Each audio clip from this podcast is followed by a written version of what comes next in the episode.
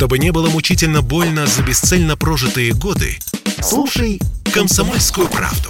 Я слушаю Радио КП и тебе рекомендую.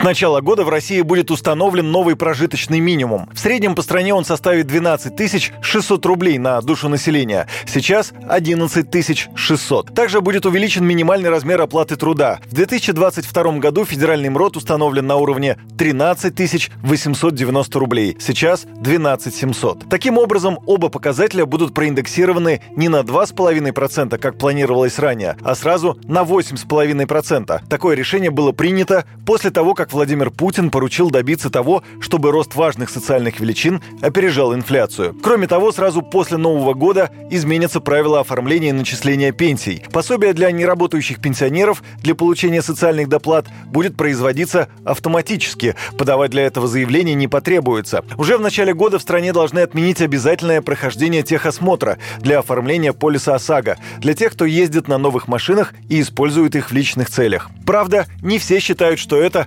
правильная мера. Отмена обязательного техосмотра увеличит аварийность на дорогах, выразил уверенность в разговоре с Радио КП исполнительный директор Союза автосервисов Виталий Новиков.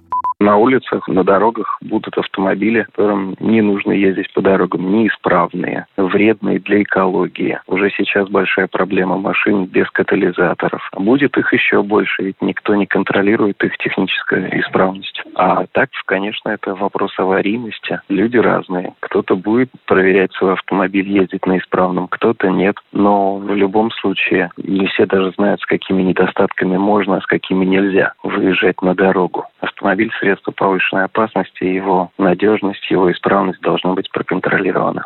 Обязательным техосмотр останется для транспорта, предназначенного для пассажирских или грузовых перевозок, в частности для автобусов, грузовиков и машин такси. Откажутся в России с 2022 года и от бумажных больничных. Теперь получить их можно будет только в электронном виде. Документ с подписью врача сразу будет поступать в Федеральную службу социального страхования. Работодатели со своей стороны должны будут принимать и оплачивать такие электронные документы. Одновременно с начала года традиционно подорожают акцизы. Это коснется спиртных напитков. Подорожают акцизы в том числе на этиловый спирт и спиртосодержащую продукцию виноград, использованный для производства вин и виноматериалы. С 1 января минимальные цены в рознице на водку, коньяк и шампанское также повышаются. Директор Центра исследований федерального и региональных рынков алкоголя Вадим Дробис пояснил, в чем причина роста цен.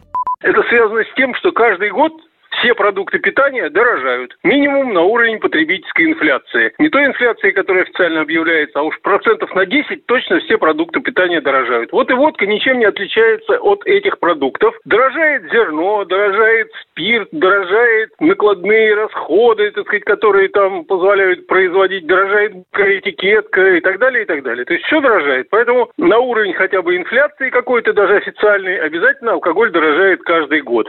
Также вырастут акцизы на табачную продукцию. Сюда входят табак, сигареты, сигарилы, папиросы, электронные системы доставки никотина и так далее. Автомобилистам стоит ждать повышения акцизов на легковые автомобили с мощностью двигателя более 90 лошадиных сил, мотоциклы, бензин, дизельное топливо и масла. Также в январе стартует очередной этап программы туристического кэшбэка, в рамках которой можно вернуть часть средств, потраченных на путешествие по России. В этот раз туристический кэшбэк будет действовать с 18 января по 12 12 апреля. В это время надо осуществить бронирование, а совершить поездку можно до 30 апреля включительно. Юрий Кораблев, Радио КП.